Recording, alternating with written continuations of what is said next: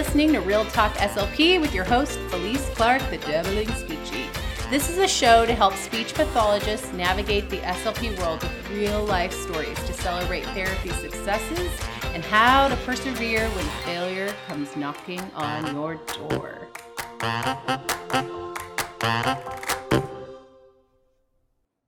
Hey, hey, hey, Rockstar SLPs. This is Felice Clark, the Dabbling Speechie, and we are here on the Real Talk SLP podcast. Today, we're going to be talking about three myths of push in therapy. Now, before I get started on these myths, I just wanted to let you know that if you are enjoying this podcast, please leave a review um, to let me know what you're enjoying. Uh, you can always reach out to me on social media, on my Facebook page or Instagram at the Dabbling Speechie to let me know what topics you would like, what guests you would like me to have on the show. I love to hear what you need because I know you are in the trenches trying to serve your students well, and we need practical therapy ideas and strategies so that we're serving our students well, right? And we don't got time for all the fluff. but we also want to hear from people too that are going to be real with us about what's going on in the field so that's what i'm striving to do for you is give you encouragement and the best tools and therapy ideas to help you feel confident doing your job in the school-based uh, setting or in the private practice setting. So let's dive in and talk about three myths of push in therapy. So you might be thinking, you know, you might be in one of three camps. You might be thinking, what in the world is push in therapy? Or everyone keeps talking about this push in therapy, but I have no idea what it is. So I will tell you what it is today. uh, you might also be in the camp where you're like, I will never do push in. It is not my style. I do not want to do push in therapy. It is ineffective. You know, the list goes on. You don't like it, right? or you might be in the third camp where I'm at.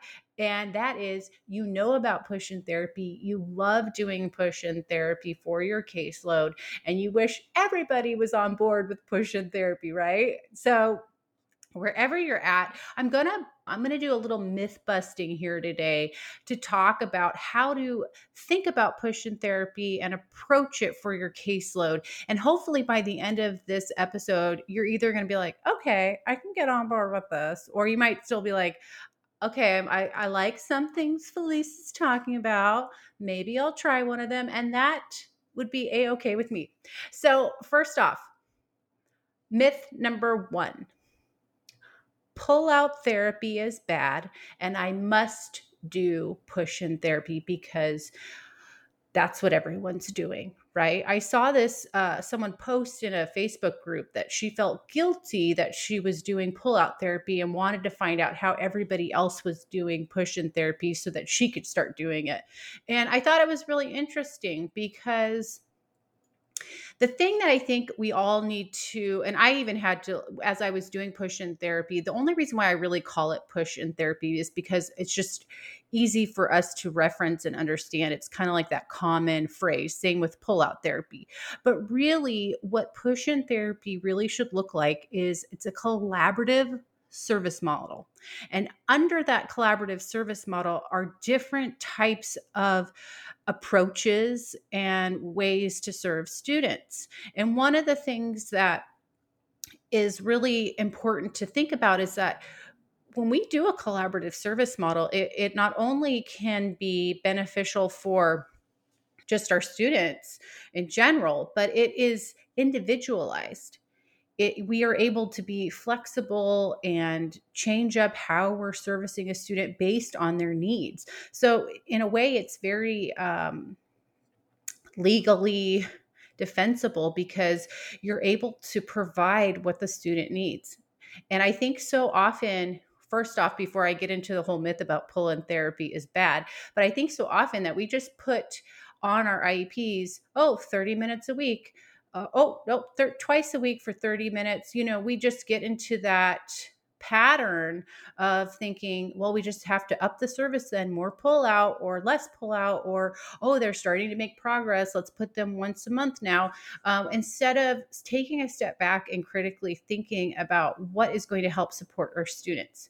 And I, I remember when I first started my first four years, I mean, that's kind of what I did you know i i would assess and figure out okay it seems like they need this much service you know and and if you're newer in the field it's it's easy to do because we we have giant caseloads. A lot of us i mean it's a rare thing unfortunately to have a small caseload. And by small i mean like 30 kids on your caseload. Uh, the smallest i've ever had was 50 kids on my caseload. And what we really need to remember is that collaborative services is an umbrella of services, and pull out services is under that umbrella. There is pull out, there is coaching, consultation, and then there's co teaching. And even within co teaching, there is different ways of implementing that when you're doing co teaching in the classroom. So I have definitely moved away from thinking of Pushin as me going into the classroom and doing a lesson to this collaborative service umbrella. And if you want to read more about the different types of services, I have a blog post and I will put it in the show notes for you so that it can help you see what you can do. And so, for me personally, when it comes to choosing a pull out service model, I have to look at the, the child's needs and pulling kids out to do individualized therapy can be very, very effective right? Pull out therapy is not something that we're just going to throw away and say, "Oh, nope, all I do is push in now." Um, it is a it, it's a great model, and we have to look at our students, you know, diagnoses, their needs, what their, what their goals are and and for example a good example is a lot of our speech sound disorder students they need to be pulled out of the classroom. We need to give them explicit instruction and individualized time to show them how to produce their sounds to implement that therapy. So we are the experts in that and i would even say like speech fluency speech disorders like stuttering and cluttering those can be you know those may need to be pull out as too not only because of the skills we have to teach them but because pointing things out in a classroom may not be good for that student. And so even when we're pulling kids out for social therapy social pragmatic therapy or language therapy pull out is not necessarily a bad way to go. It's when you're not looking to see, okay, this kid is not generalizing their skills, or hey, I needed some really specific time with them to teach them some um, role playing and vocabulary. I needed to pull them out. And now we're in a place where I want them, to start practicing their social pragmatic goals in a more naturalistic setting. And so at that point, you may be doing a pull out model with some teacher consultation. And maybe your schedule just does not allow for you to go into the classroom and co teach. I know for myself, one of the biggest roadblocks with co-teaching in a gen ed classroom is that I just don't have time. I have some kids who are in, you know, they're all in second grade. I can pull them from their classrooms in a 30 minute session. But if I was to go co-teach for each of those kids, I'd have to go into three different classrooms. And so, you know, if it, if it's not conducive for you, one thing you can still do with a collaborative service is you can pull out that student but also write in the accommodations of the IEP that you will consult with the teacher because you want to know what themes they're working on in the classroom, what what text structures are they targeting, what grammar are they doing for the month you know what vocab tier 2 vocabulary they're doing in the classroom so that you can then use the same methods or similar books to target your students' goals in particular, especially for language therapy, a lot of our, you know, if they have a language impairment, they need 36 engagements with a word before they really know it. And so if you're just pulling random words from books or from activities, it's not that it's necessarily going to be bad therapy. It's just that if we can do a consult model and a pull out model, we can find out what what words the student needs in the classroom or we can find out oh they really are struggling with following directions in the classroom and really looking at the the the words and basic concepts you're going to target that would help them in the classroom setting. So, pull out therapy is not a bad model and you should not throw it out. But you can flip the switch there and say, hmm, maybe there's another element of collaborative services that I could be accessing with my students that I haven't really done. And if we can do that, we in the long run are going to be able to get these kids to access the general education curriculum better and more efficiently and and you and you'll you may even lessen your lesson planning time because you'll have the manual for the language arts curriculum or something and you could just use that so you know it's just one thing to think about and and we all have our own styles so if you feel the most comfortable with pull out therapy just remember that maybe a coaching and consultative model could be another little supplementary add on that you could start trying to do this coming year, right? Let's talk about myth number two. I do push in therapy. I go in and do a rotation during the students' morning rotation centers, and I plan my own lesson, and the kids rotate to me. Or I go and pull the kids to the back of the room and I do my own lesson. And first off, before I go into this myth, I want you to know that this is not a bad way to approach therapy.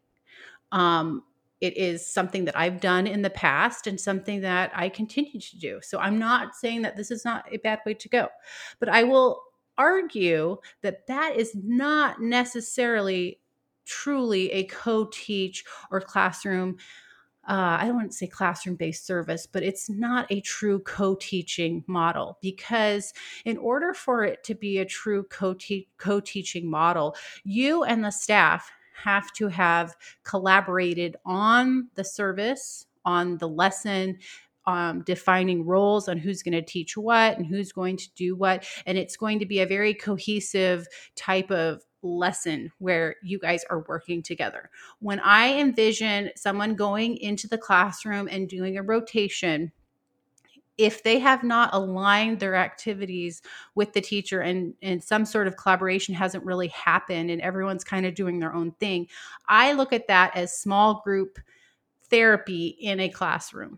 And one of the benefits of doing that is you've eliminated transitions to go to the speech room. So you save time, you get more therapy done, and you help a student who may struggle with transitioning to a new environment. So those are really great positives. But if you are not collaborating with the staff and integrating you know the lesson you may still just be doing a pull out model in the classroom so if you want to know more about how to do a co teach uh, therapy session, a push in co teach therapy session, I have some blog posts on how I set up my push in lessons and and how I use the staff to help implement that. So when you go back to the blog post about collaborative services, there's a little section about how you can co-teach with teachers. And so there is methods for like a one teach and one float. There is also co-teaching where you know both of you are teaching the same lesson, only one is teaching with less scaffolding and the other maybe has more visual supports and choices. So you're basically teaching the same lesson but one is giving more visual support or more you know or breaking the story down even more or or providing a more adapted um, story. And and a good example of a curriculum that would do this that would allow you to do this pretty easily is the unique curriculum. Um, they have definitely different levels of the books that they read and the different activities. So essentially you could you know one your teacher could do the the kids who need less supports and then you are doing the kids that maybe need co- core boards and and different choices and you would be teaching that lesson at at your table. Or maybe you've consulted with the teacher and you know that they're going to be doing a writing activity and you are going to take a group of kids that maybe are struggling while she's teaching or he is teaching the whole class. So you have collaborated a little bit about what you're going to do when you go into the therapy room so or into the classroom so that you guys are aligned a little bit with what the student has to do. Um, I hope that makes sense. Let me know if you have any questions about that. And I will definitely do a future episode about how to set up push in therapy.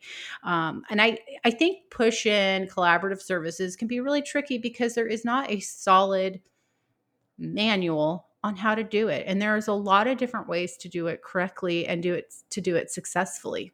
And and and that is i think something that can make you feel empowered or make you feel completely lost depending on your personality and style all right, let's talk about myth number three. When I go into the classroom and do a lesson, there isn't enough opportunities for each child to get enough practice on their goals, right? Have you heard that? Have you thought that? Um, I would agree with that to a point. I think it really comes down to how you're structuring the learning environment and utilizing the staff and, and really thinking through how you're approaching your whole class instruction. So, when I do push in therapy for my mild mod and moderate to severe self contained classrooms, I set it up differently because I would agree it is going to be hard to get enough opportunities and keep everyone engaged because our, some of our students struggle with focus and attention or it's hard to hit everybody's goals when you're having everyone at the carpet. So what i do is i saw that roadblock right? I saw that roadblock and i got around it I got around it by going, you know what? I'm going to utilize my teachers and the staff and have them run stations as well and give them roles for when I'm at the carpet for how they can help support the students in the group.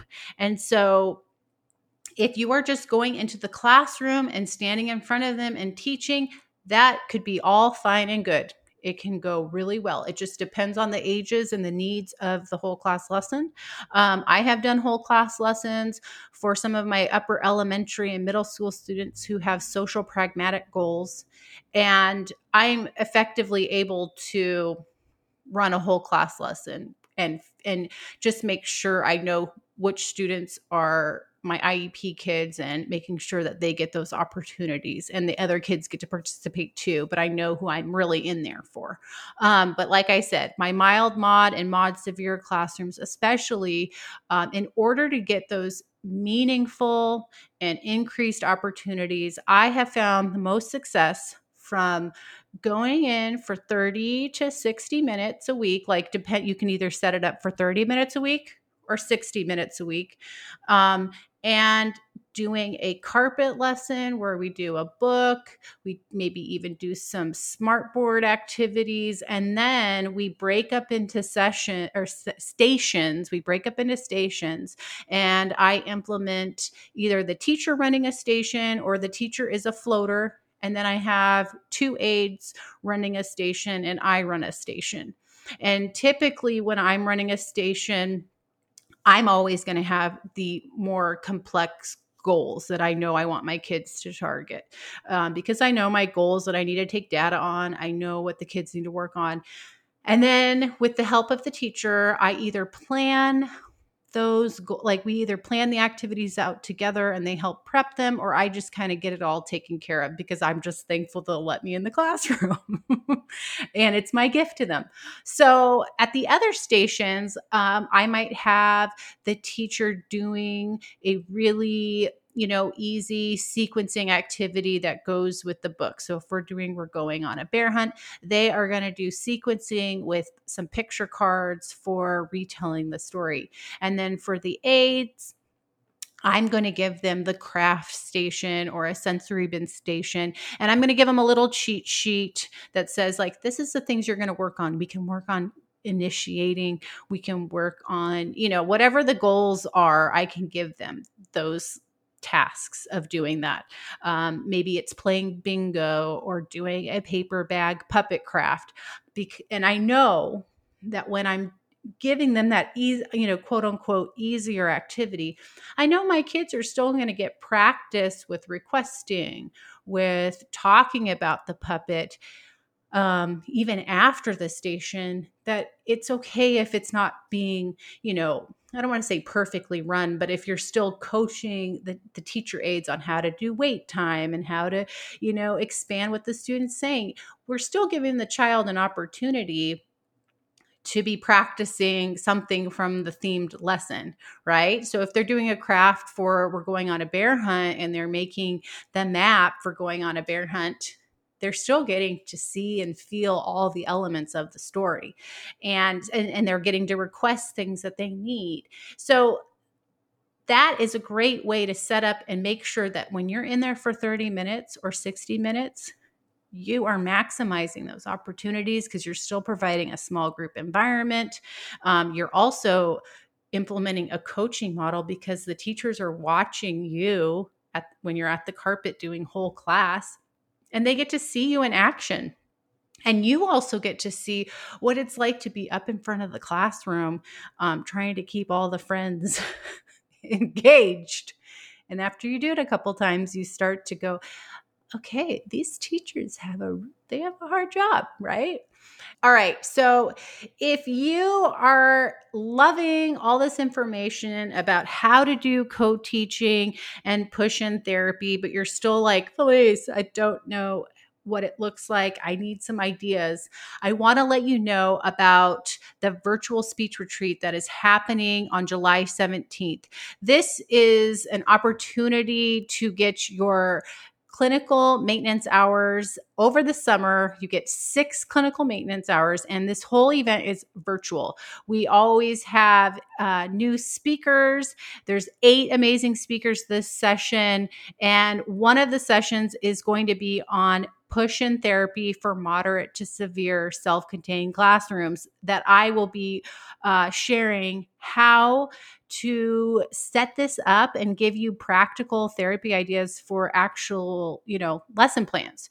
Um, I, I'm going to be giving information for how to set this up in your preschool classrooms, elementary, and even give some examples for middle school and high school. So this would be more like your life skills classrooms. So if you are wanting more training in this area, I highly recommend grabbing a ticket by June 7th. Because one of the perks of attending a virtual speech retreat is you get some goodies. We want to make you feel like the rock star SLP that you are. So if you grab an early bird ticket, by June 7th, you get a swag box delivered to your door the week leading up to the speech retreat. And let me just say, guys, our swag boxes they deliver. We should probably win the uh, best swag box of a professional development conference because, like last March, the one in March, we had these super comfy lovely looking, just really fun speech socks that I think a bunch of SLPs said their husbands tried to take the socks from them. Um, we they got this super awesome water bottle. We got a dice and some pens. I mean, it's just like you feel you just feel good getting the the box delivered. You're like, yes. Because not only, you know, like not only do you get this swag box, you also get six clinical maintenance hours. We give you $40 worth of digital therapy materials that align with what we're talking about during our retreat. And we invite new speakers that want to give you they know you're in the trenches. They want to give you practical therapy ideas that you can use Monday morning. So if you have been wanting a professional development that's going to help you get recharged, give you the tools you need to support your students, and celebrate and pamper yourself, then you need to get a ticket. I will put a link in the show notes, but you can also head to speechretreat.com and grab your ticket. Tell your SLP bestie to get a ticket so then you can meet up at their pool and have lunch delivered while you watch and learn. Doesn't that sound good? Right? Anyways, so for more information about the speech retreat, head to thespeechretreat.com or hit the link in my show notes and grab your ticket. So let me know if you have any more questions about push therapy and how you could do it for the upcoming school year. I would love to talk about this in future episodes, um, different questions you might have. I have some guests that I'm planning to have come on to talk about how they're doing push therapy. So please feel free to, you know, send in questions um, because it, it helps us to know what to talk about and how, and how to answer some of the things that you could, some of the roadblocks you're facing out in the field.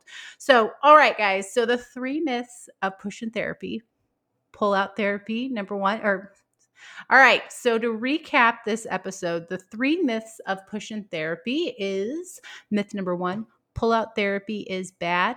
That's not true. It's not true, guys. Myth number two um, push in therapy is when I pull kids to the back of the room and do my lesson.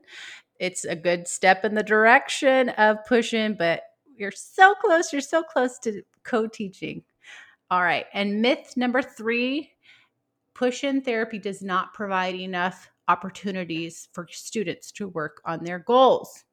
Remember, it's about restructuring the setup to get those increased meaningful opportunities. You can do it. All right.